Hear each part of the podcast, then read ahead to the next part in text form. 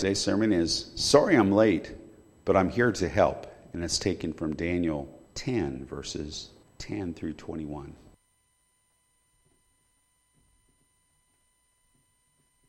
Well, we're studying the book of Daniel. We're getting towards the end of it. Daniel chapter 10 we'll be finishing up, and then 11 is a long one, and then 12 is real quick. So, if I haven't mentioned it before, we're going to be starting the book of Matthew when we finished with Daniel.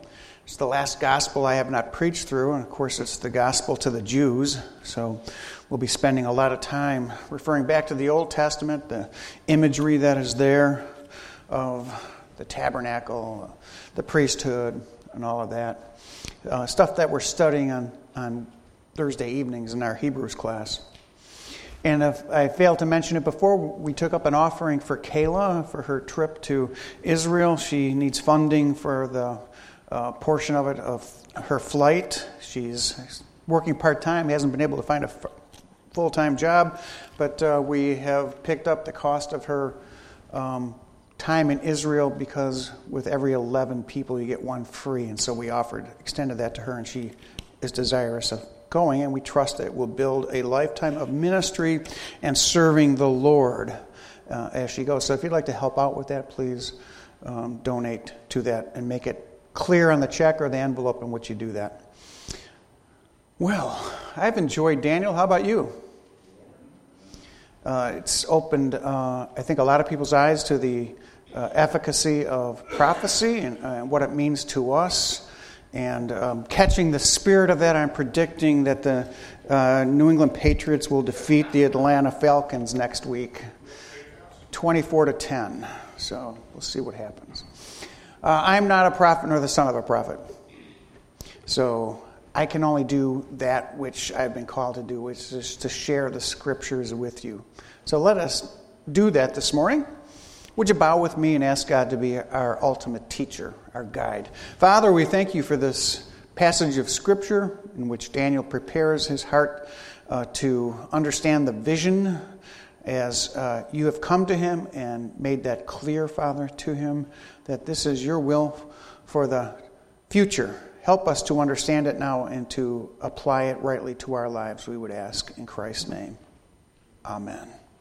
There's a story told that's obviously apocryphal. It's had wide circulation amongst preachers. The story concerns an unforgettable baptism which took place at a brand new church building it seems that the construction phase was just about complete when there arose a need for the baptismal pool. Well, the pool was functional, but the changing rooms didn't have any walls which connected it to the baptismal area. So, uh, to make use of that baptismal pool on this special Sunday, they hung temporary sheets between the baptistry and the changing rooms. Everything was going along smoothly as the last candidate was making her way down the stairs towards the water, when suddenly her foot began to slip on the stair. And even though she had been assured that there was no danger of her falling, she panicked and clawing for the air, she grabbed onto the only thing that she could, and the nearest object was the temporary sheeting that had been hung to hide the men's changing room. Now, the previous candidate, who had just exited the baptistry, was in that changing room, standing completely buck naked when the, ship, the sheet was removed. Sensing something terribly amiss, he turned to see every eye in the congregation staring back at him. Humiliated by this unforeseen turn of events, he did the only thing that a man could do. He jumped into the baptistry waters. Both the preacher and the fallen woman were aghast, and the church lost two families that day. Well, that's sort of funny, isn't it? But the point is simple. You never know when things you don't want to be revealed will be. This morning, we come to a section in Daniel that gives us a glimpse into the unseen dimension the unseen dimension that has great influence over nations and individual lives. Truth is, human beings are confined to four dimensions. Albert Einstein famously defined this as the time space continuum. That is, we experience life through the prism of the four physical realities. That is, length, depth, height, and time. Now, materialists limit their understanding of the world to these four dimensions length, depth, height, and time. Consequently, they have no room for the additional dimension that is taught in Scripture. For it cannot be quantified in a science lab nor defined by the scientific method. Despite the assurances of materialists, they assert that they alone are rational and scientific, and that anything outside of the realm of science must necessarily conflict and contradict science that is taught. They justify their assertion by saying that it's settled science and cannot be contradicted. For example, the materialists continually declare that man is the cause of catastrophic climate change, aka global warming. And that to not believe in climate change is to ignore the myriad of physical and historical evidence that contradicts their settled science. Their rhetoric flows from the intense desire, I believe, to be right about their belief. So they must deny any truth that contradicts their position. The materialist also denies that, or I should say, espouses Darwinian evolution. That is, that their gospel of billions of billions of years must have passed in order to create the earth and the universe in which we see. This is the driving force of their philosophical position. It is a position that is driven by a ideological place, ideological position, and they set this model up as the go-to scientific reason for everything that they believe. So such folks that do not believe in their truth are wrong and they are right. And by holding to the Darwinian model, they believe that there is no God. Therefore, all evidence, physical and historical, must be made to fit their system of belief, their ideology, that there is no God, and that the universe and mankind came into being by accidental means of nature. Amazingly, they claim to be the true scientists, though the scientific model does not support nor is able to recreate the process called evolution. But as men will do, they deceive themselves into believing that they are right. So while it is completely true that we are creatures of the time space continuum, as postulated by Einstein, there is another dimension which cannot be seen that declares a reality to us that we do not know of, unless we read of it in the scriptures. There we find a glimpse into a, another dimension, a spiritual dimension that lies on the other side of the time space continuum. It has, according to Paul, principalities, powers, and authorities that are battling for power and control. As believers in God Almighty and not the Darwinian model, we know that there are angelic beings that serve him to accomplish his goals, our Lord. We also know that part of the spiritual reality is the demonic. There are those that oppose his goals and his purposes. This dimension has God, Satan, good angels, and fallen ones as well. The Bible reveals these spiritual entities in its pages, the elect and evil angels, which influence the nations and individuals, as we shall see in our text this morning. However, we do not see that on a daily basis. We do not experience that in our lives very often. And so we must rely upon Holy Scripture to define this spiritual dimension for us. As you know, Daniel has been shown in the last few chapters that we've studied 2, 7, and 8, and 9 the details of future events that will affect nations and individuals. He shared the broad strokes of this future uh, in these visions that he's had. And you'll recall that in chapter 2, Daniel spoke of the grand outline of the historical events that would take place in the great four empires that would dominate the world scene namely, Media Persia, Babylon, Greece, and Rome. Then in chapter 7, he enlarged upon that outline by focusing on the third and the fourth empires in particular, Media Persia and Greece. In chapter 8, he enlarged upon that, focusing on the Jewish fortunes underneath the Media Persian Empire itself. And now, in chapter, in last week in chapter 9, we saw that he presented a sketch of the whole future all the way to the end times, in which the Lord Jesus Christ would return eventually and establish the thousand year reign we call the millennial kingdom. So, in these chapters, in these texts, we've seen a broad outline given some detail, given with some detail about future events. In the portion of the text that we looked at last week of chapter 10, we saw that God came to explain, the Son of God came in a theophany to explain to Daniel some of the minutiae because Daniel was confused.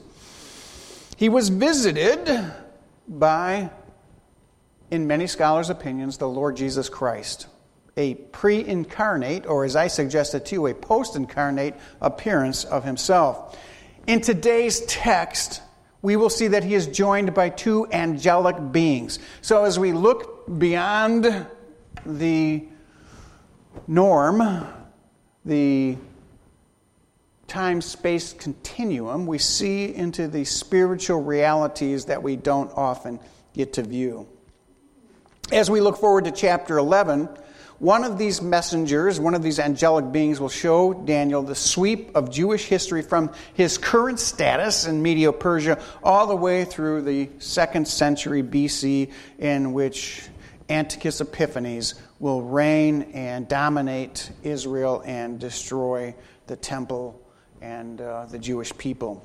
So, then in chapter 12, there will be a focus on the last things once again as we are introduced to the Antichrist, the Great Tribulation, and the thousand year reign of Christ. So, what brought Daniel to this point? That's the question. How did we get here? Well, you'll remember that before the curtain was open and before we got this peek into the spiritual reality of another dimension, Daniel had been reading the book of Jeremiah. You remember? He was reading Jeremiah when the Lord came to explain the meaning of it to him.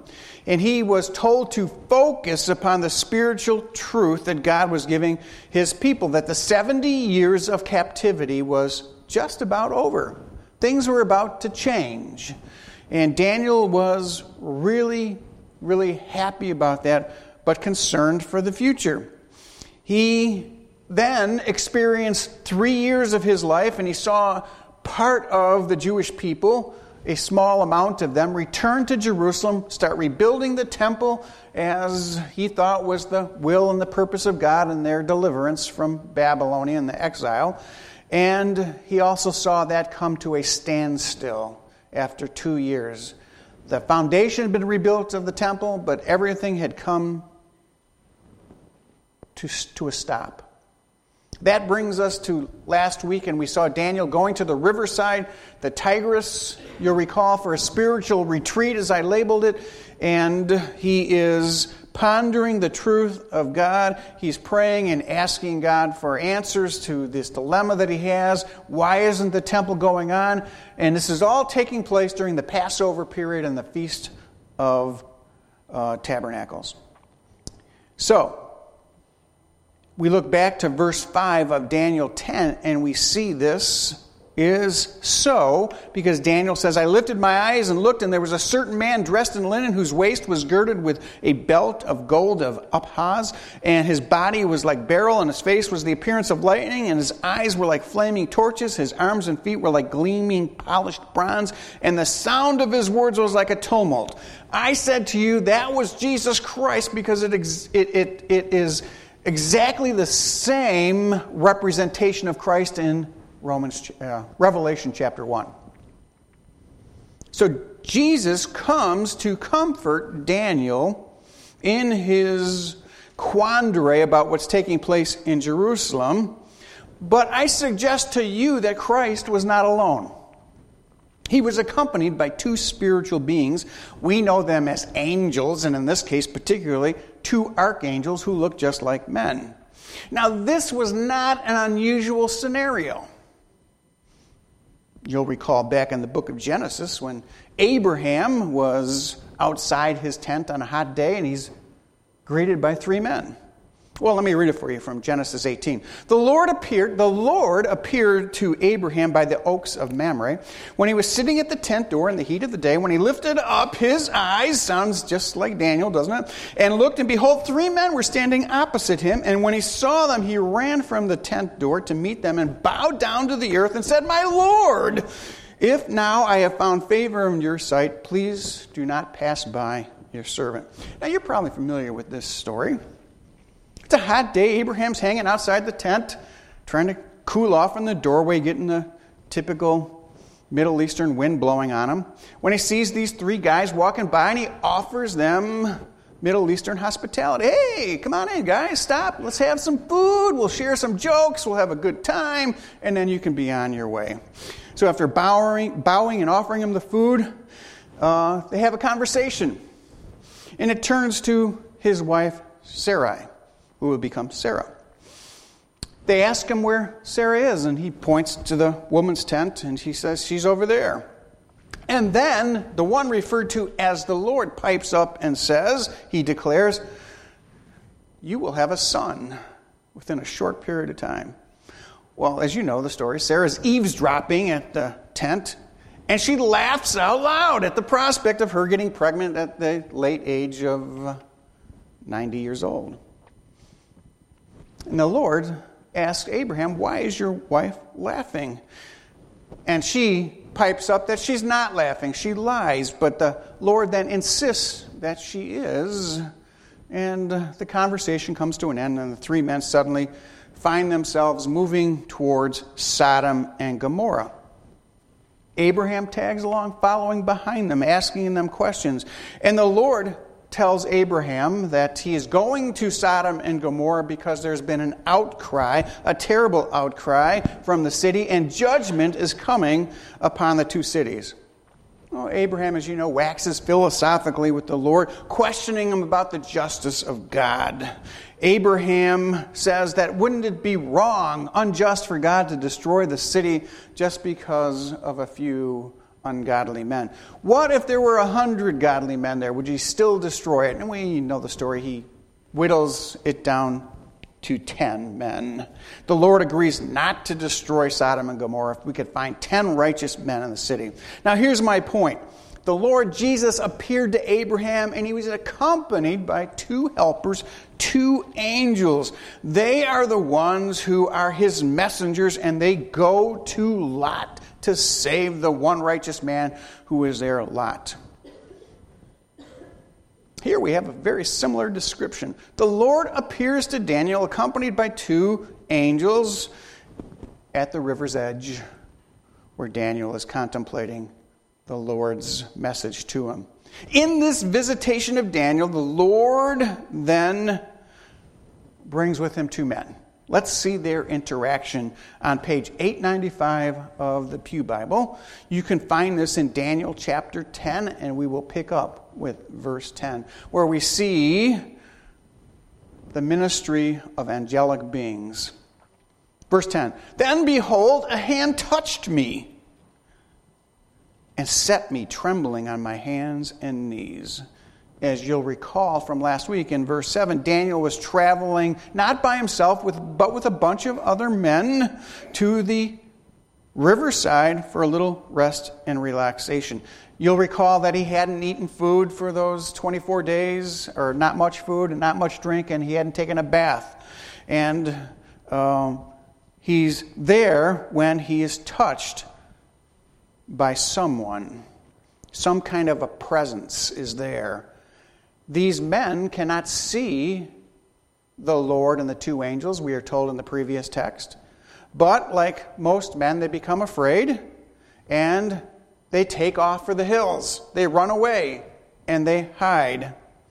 So Daniel is here all alone in the presence of what the text calls a certain man, whom I've suggested to you is the Lord Jesus, and this is a theophany, a pre incarnate, a post incarnate appearance of the Lord Jesus. He's down on his knees to the ground because, in the presence of God, man falls prostrate before him when a hand touches him to help him back up to his knees.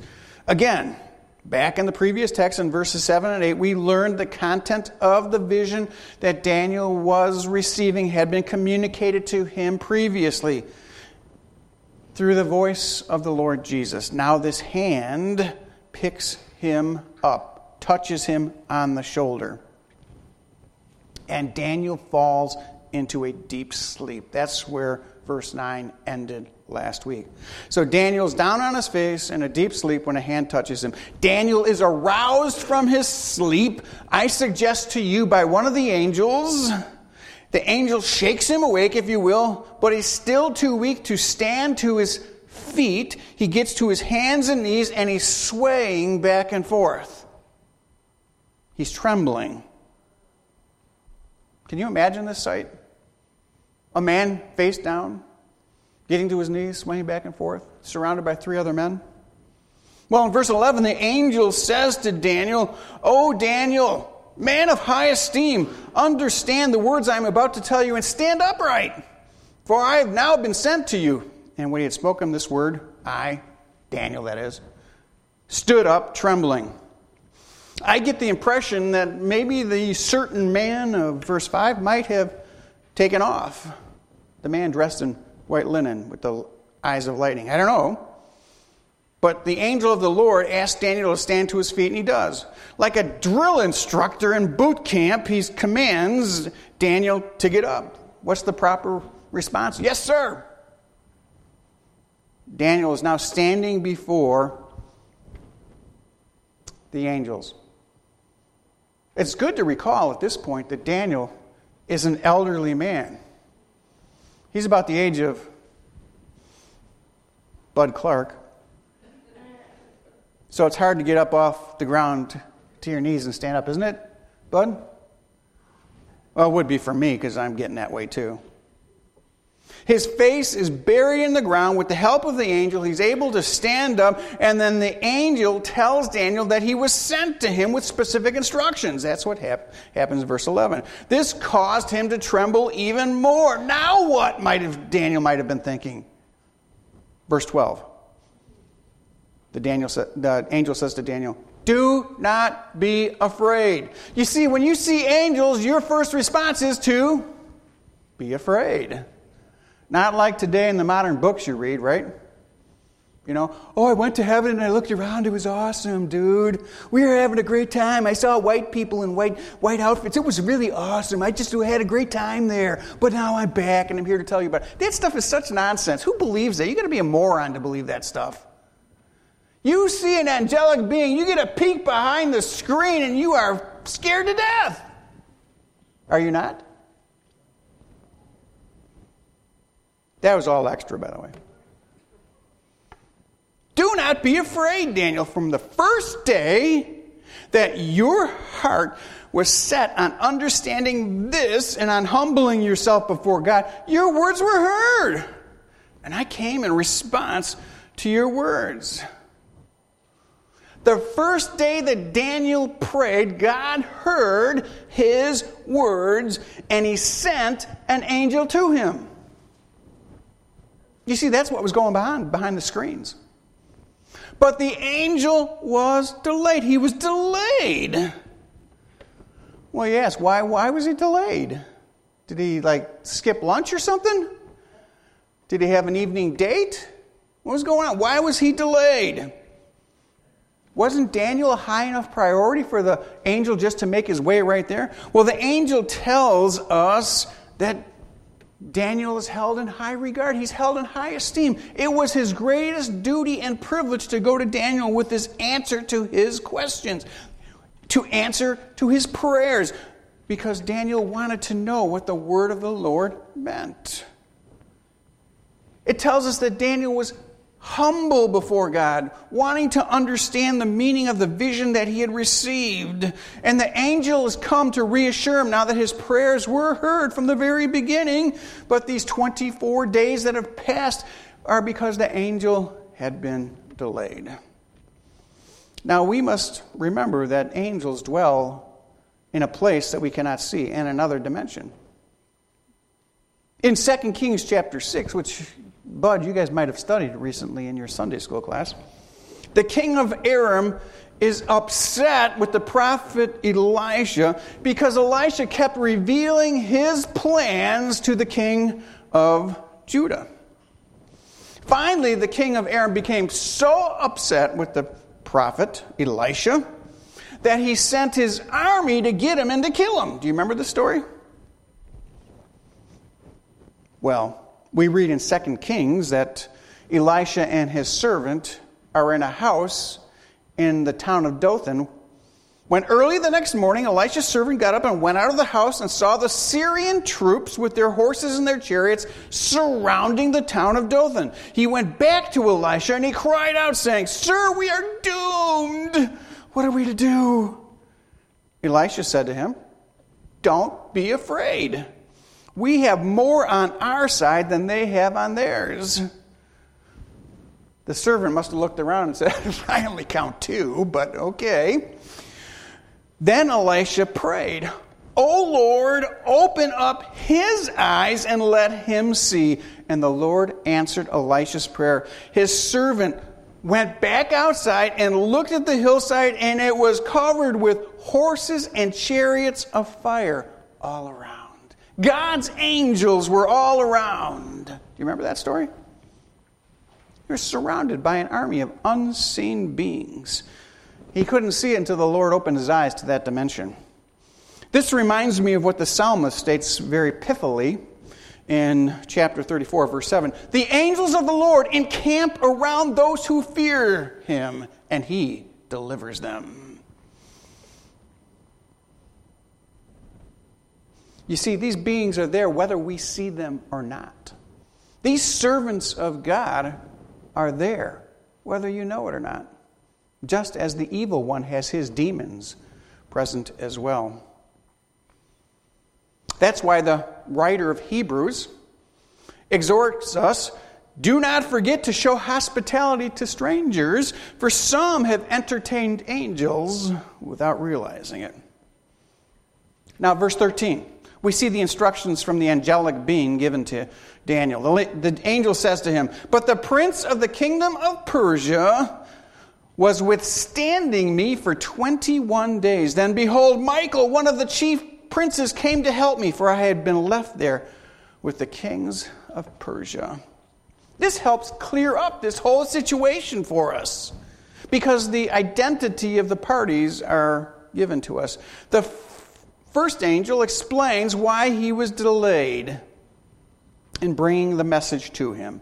He was delayed by the prince of Persia. This is clearly a reference to a demonic fallen angel who has influence over the nation of Persia. This is a wicked angel called the Prince of Persia. This evil prince is stronger than any human prince. As one of the demons, one of the princes of the prince of darkness, he can and does affect the choices that are made by the human princes of Persia, the Persian kings, if you will, all from behind the scenes. But it was because of Daniel's prayer that the elect angel, who I am going to tell you is Gabriel, Gabriel is sent to Daniel to answer his prayer, to instruct him as to what the meaning of his prayer was. But as Gabriel was going, he was intercepted by the prince of Persia and he was delayed for three weeks. A great struggle took place between Gabriel and the prince of Persia, so much so that the Lord had to send in the cavalry. He had to send Michael, the archangel, and a battle royale was held in the unseen world. Can you imagine this? The forces of Satan against the forces of God Almighty. good against evil, light against darkness, all hidden by the curtain of the fifth dimension. Unbeknownst to all of that is that we are pawns in that battle today. Just as the kings of Persia and Daniel were pawns in that battle between good and evil that is taking place on planet Earth today. Well, we might ask, why did the Lord send Michael? He sent Michael because we learn later on in the text that he was a protector of the nation of Israel. And who was in the midst of this battle? The Jews the exile, the rebuilding of the temple. So the Lord sends Michael to help Gabriel to defeat the forces of wickedness so that Gabriel can get to Daniel and finish the task of sharing the message that God gave him. He sent the protector of Israel to Daniel to help out with this battle. Daniel couldn't fight this battle himself in an unseen world. Men cannot battle with angels. That's why Jacob wrestled with the Lord at Bethel rather than an angel. Now, some people scoff at this whole idea that there's heaven and hell, that there's angels elect and evil, that there's even good and bad, or that there's Satan and God. But clearly, that's what the Bible teaches. So Gabriel was sent Michael to help defeat the demon that ruled over Persia or influenced the events in Persia. So therefore, we understand him as a fallen angel doing the bidding of Satan. The truth is, these angelic beings, good and bad, influence our lives today. They influence the world in which we live in. Just as Persia had a demonic influence over it, and Israel had an angelic influence over it for good, so I suggest to you that there are those angels, elect and evil, that interfere with or help in the social, religious, and political institutions in the lands of the world today. They can do so for good and evil depending upon their natures. It was the prince of Persia who was destructive in Daniel's life and in the life of Israel by delaying Gabriel. Maybe then this is the appropriate time for me to share a little bit about the organization of angelic beings. As you know, the Bible teaches very little about it, but it does reveal some things to us. It tells us that one third of the angels in heaven fell when Satan rebelled against God. Each individual angel was given his choice at the time of this rebellion to either take the Lord's side or take the evil one's side. Satan, formerly the greatest of all celestial beings, wanted to be like God. And when Satan fell and the angels fell with him, they were sealed in their choice as either elect or evil. That is what the Bible teaches about the angelic beings. Satan then organized his minions into a pattern based upon that which he had seen in heaven and the heavenly ranks of angels there. The Lord organizes his angelic beings into the ranks, according to Paul in Ephesians chapter 1, as rulers, authorities, powers, and dominion. Gabriel and Michael were of the highest order. They were called archangels, and they were assigned to watch over the affairs of the land of Israel. By way of imitation, Satan assigned his minions, his demons, to influence human kingdoms of all different kinds and names.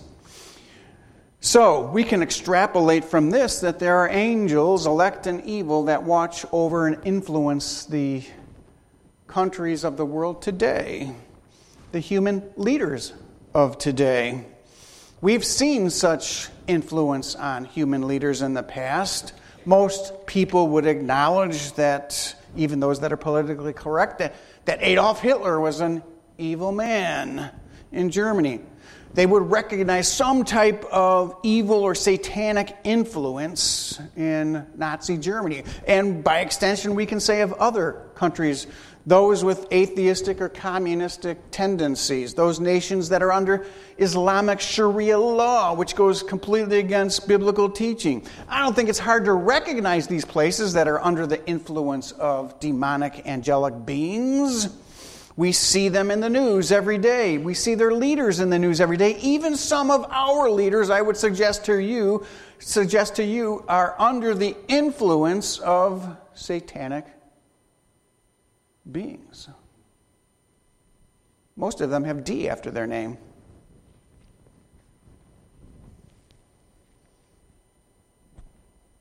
Otherwise, how do you interpret, understand, relate to such people who advocate things like abortion, euthanasia, eugenics, same sex marriage, and laws that prohibit our God given rights. There's a culture war taking place in America today. There's a war between good and evil. There's a war that has satanic oppression aligned with it, as well as good angels who are affecting us for righteousness. Did you really think you could escape this war between good and evil? You are in the midst of it. You are a foot soldier in God's army. Are you prepared? Have you donned your uniform today? Did you dress in your armor? Are you carrying the shield of faith? Do you have the word of truth with you? If not, you are ill prepared for the spiritual battle that we are involved in, whether it be seen or unseen. Have you prepared yourself with prayer? Paul speaks of this culture war in 2 Corinthians chapter saying, say, saying, For though we walk in the flesh, we are not waging war according to the flesh. For the weapons of our warfare are not of the flesh, but they have divine power to destroy strongholds. We destroy arguments and every lofty opinion raised against the knowledge of God, and we take every thought captive to the obedience of Christ. My dear ones, we are at war. My war and your war is not against the progressives or the communists or the fascists or the protesters out on the streets this past week. Our war is with the evil one and his minions. Thank God we have a heavenly host that is on our side.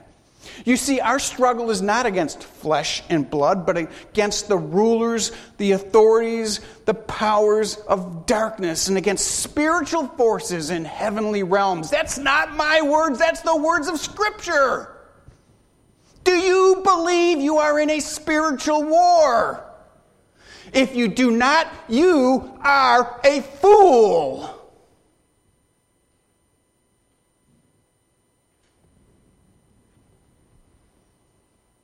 Wake up, America! You have been given this peek behind the scenes this morning of this conflict that is taking place in the heavenlies. Do you see it? Do you? I hope so. We're in a battle. Believers are battling evil today. We are his righteous warriors. Take up the armor, prepare yourself, or you will find yourself defeated. You know, a lot of people think the Old Testament is irrelevant. I've been in churches where they told me that, written me notes. Why are you preaching from the Old Testament? We're a New Testament church. Literally, I've had that. Oh, you wouldn't believe what happens to preachers. The notes that they get, the things that people say to them. Why are you studying prophecy? It's pointless. Nobody can really know. I've been told that.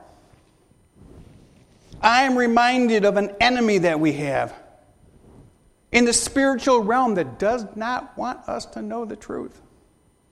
Doing everything to get us to disregard the truth of God. Every word, according to the scripture, is filled with power.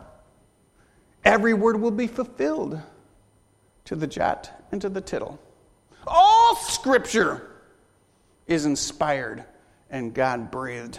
So, knowing the whole Bible is necessary for you to defend yourself against the enemy.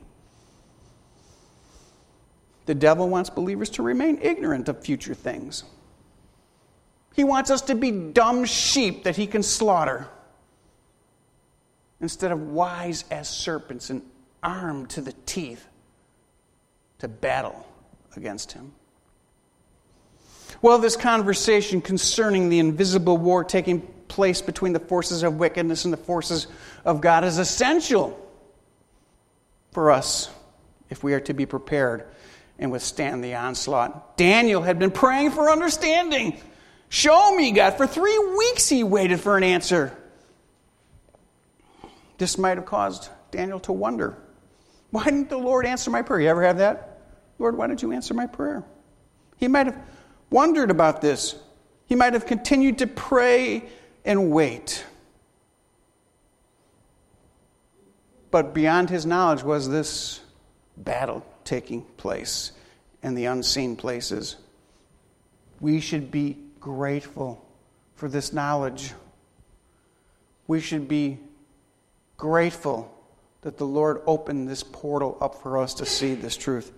That makes me sure that when I see things that are anti Christ going on around me, I know, whether it be in the religious, political, or social world around me, that evil is real and at work.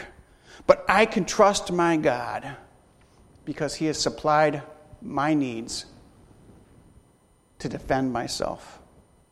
Next, Gabriel offers an explanation of future events to Daniel in verse 14. Now, I have come to give you an understanding of what will happen to who? Your people. Who is your people? Daniel's a Jew. In latter days, for the vision pertains to the days yet future. There are three keys to understanding this text and this vision. Proper hermeneutics must be employed if we're to have a right understanding of it. The first thing is who is it written to? Who is the audience? To whom is this vision written about? These prophecies were written to your people, Daniel. According to this verse, it's not written to the church. These people who want to reinterpret the Old Testament and say that God is writing to the church today is nutty. God was writing to Daniel's people, the Jewish people. This is about what's going to happen to the Jews. What's written in this next few chapters will not flesh out for the next several hundred years. So we can say categorically that Daniel was given insight into the future of the Jewish people, not only for Antiochus Epiphanes, but for the future when the Lord Jesus Christ will come back to defeat the Antichrist in the ages to come.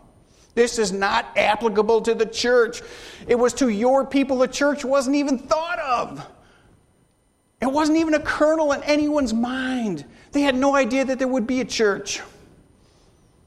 Did you know that there would be drones someday delivering packages from Amazon?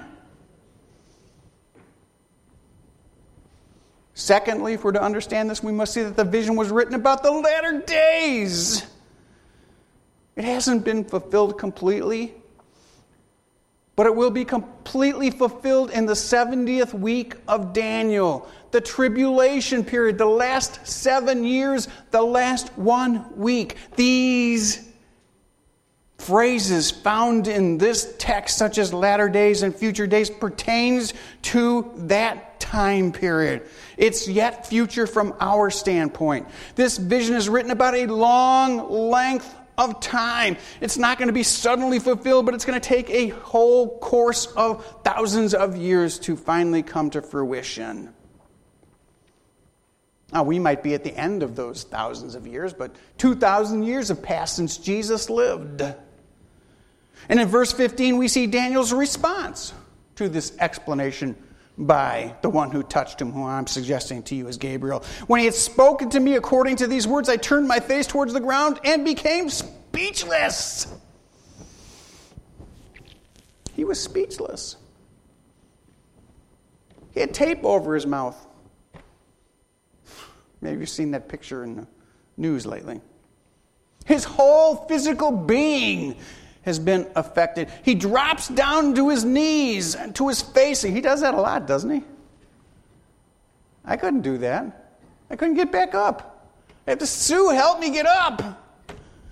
Bring me something. He's down on his knees in his face. And he's totally unable to speak. Don't you wish the Gabriel angel, Gabriel the angel, would visit a lot of women this week? That one just went right over your head. They'd be totally unable to speak. Come on. it's a joke. All right. Now, looking at verse 16, we read And behold, one who resembled a human being was touching my lips. And then I opened my mouth and spoke and said to him, Who was standing before me? Oh Lord, oh Lord.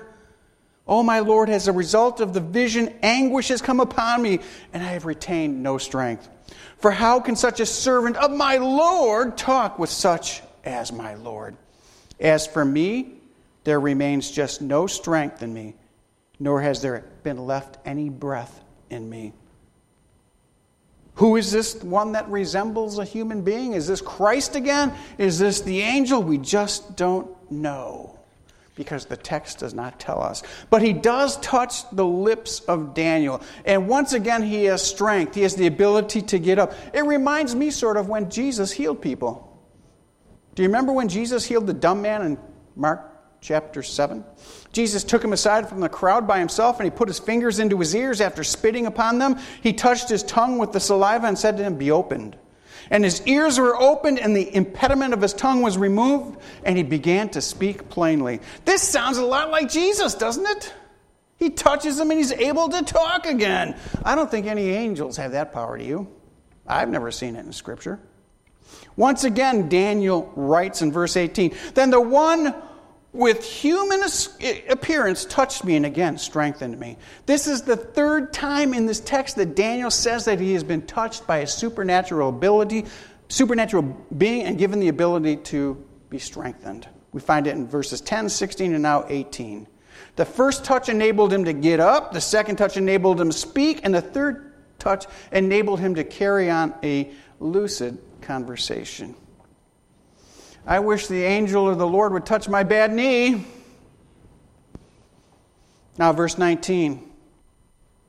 Where the one who had a human experience and an unbelievable touch said to Daniel, O man of high esteem. For the second time, Daniel is told that God holds him in high esteem. And the second time, he tells him, Do not be afraid. Peace be with you. Peace be with you. Take courage and be courageous. Now, as soon as he spoke to me, I received strength. And he said, my, May my Lord speak, for you have strengthened me. This seems to be much more than an angel to me. He speaks, and things happen. He grants peace to Daniel. Peace be with you. This sounds a lot like word, the words of Jesus in the New Testament, doesn't it? Do you remember when the Lord promised peace to his disciples in John chapter 14 Peace I leave with you, my peace I give to you. Angels can't give peace, only God can give peace. Peace is one of the blessings of knowing God personally. And this encourages Daniel and strengthens him. He has peace in the midst of the storm, the spiritual battle and storm that he finds himself in the midst of. And Gabriel says to him, Okay, Daniel, now that you've been strengthened, now that you've got your voice back, get back into the battle. Look with me at verse 20. Do you understand why I came to you? I hope so. But I shall now return, so this shows me that this is Gabriel, to the fight against the prince of Persia. So I am going forth. Behold, the prince of Greece is just about to come. There's a transition from the third empire, uh, second empire to the third empire now, from Media Persia to Greece. Did I get that right, or is it from Media Persia to Greece? I get those mixed up sometime. Gabriel's returning to the spiritual battle. He's going to fight the devil's minion in Persia. Daniel has his part in that battle again, in this ongoing battle. You know, the battle never stops. You can defeat the prince of Persia, and you know what? Another one's coming down the pike. The prince of Greece is coming. After the prince of Greece, there's the prince of Rome, who's still in authority today. So next week, we will see that Daniel will discuss once again from his vision the truth about the four great worldwide empires that will dominate the world for the next centuries. There was Babylon, that's done with Media Persia, which is almost over, Greece, and finally Rome. All four will be discussed in this vision that he shares with us in the next two chapters. He gave us a grand overview of it. Do you recall through the vision of Nebuchadnezzar? The statue? Remember the gold, the silver, the bronze, and the bronze feet mixed with clay.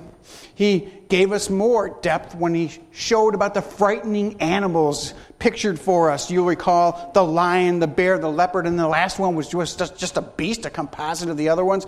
And finally, we saw this even in greater detail with the vision of the ram and the goat. But now, this last portion of Daniel, chapters 11 and 12, will give us the specifics, the time period in which great events will take place on the world stage pre- previewing the coming birth of Christ and those that follow up after it, all the way to the millennial kingdom. I don't know about you, but I'm excited about this. I'm looking forward to this. He ends this chapter with this warning, verse 21.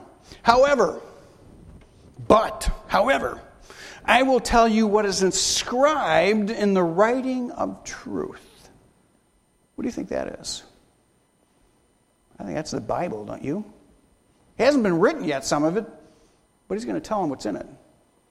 Yet there is no one who stands firmly with me against these forces except Michael and your prince. This verse begins with the adversive particle abat.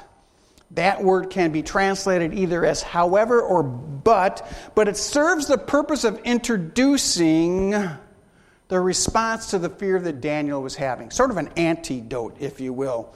Daniel, Daniel is told to pay attention to the truth of God. That's my advice for you today. Pay attention to the truth of God. Don't listen to the talking heads on TV, religious or secular. Look to the Word of God. You see, the demons have been sent to try to confuse us through the Karl Roves and the uh, and all the other talking heads on TV. Don't listen to them. They're under demonic influence. They're not going to tell you what the Bible says. They're going to tell you contrary. Go to the scriptures, to the writings of truth, and you will see that God is sending his forces, his princes, including Michael, to defend the nation of Israel and those who are righteous in this world. God has His messengers, He's got His warriors that He's deploying around the world for the battle that is coming. Are you preparing yourself? Read the writing of His truth. We know that this is true, that God sent Michael, your prince, against these forces. How do we know that? Because in 538 BC, Cyrus issued a decree to release the exiles to allow them to return to Jerusalem. That was followed, as you know from last week, by three other decrees by Darius and Antiochus that all against their own interests allowed the Jews to return because God declared it to be so. And his angels were speaking in the ears of those men. Well, how can we apply this to our lives today? Well, for, for starters, we see that this entire experience that Daniel went through should remind us that we are weak and incapable ministers. We cannot do anything in our own strength. We need the touch of God in our lives. He might not touch you physically as he did Daniel. He might not send you special ministers like he did Gabriel and Michael to Daniel, but he's given you the writing of truth. And that's even more powerful. Because the word of truth will not go void. God will strengthen you. God will enable you. Through His grace, He will help you to accomplish any task He calls you to do.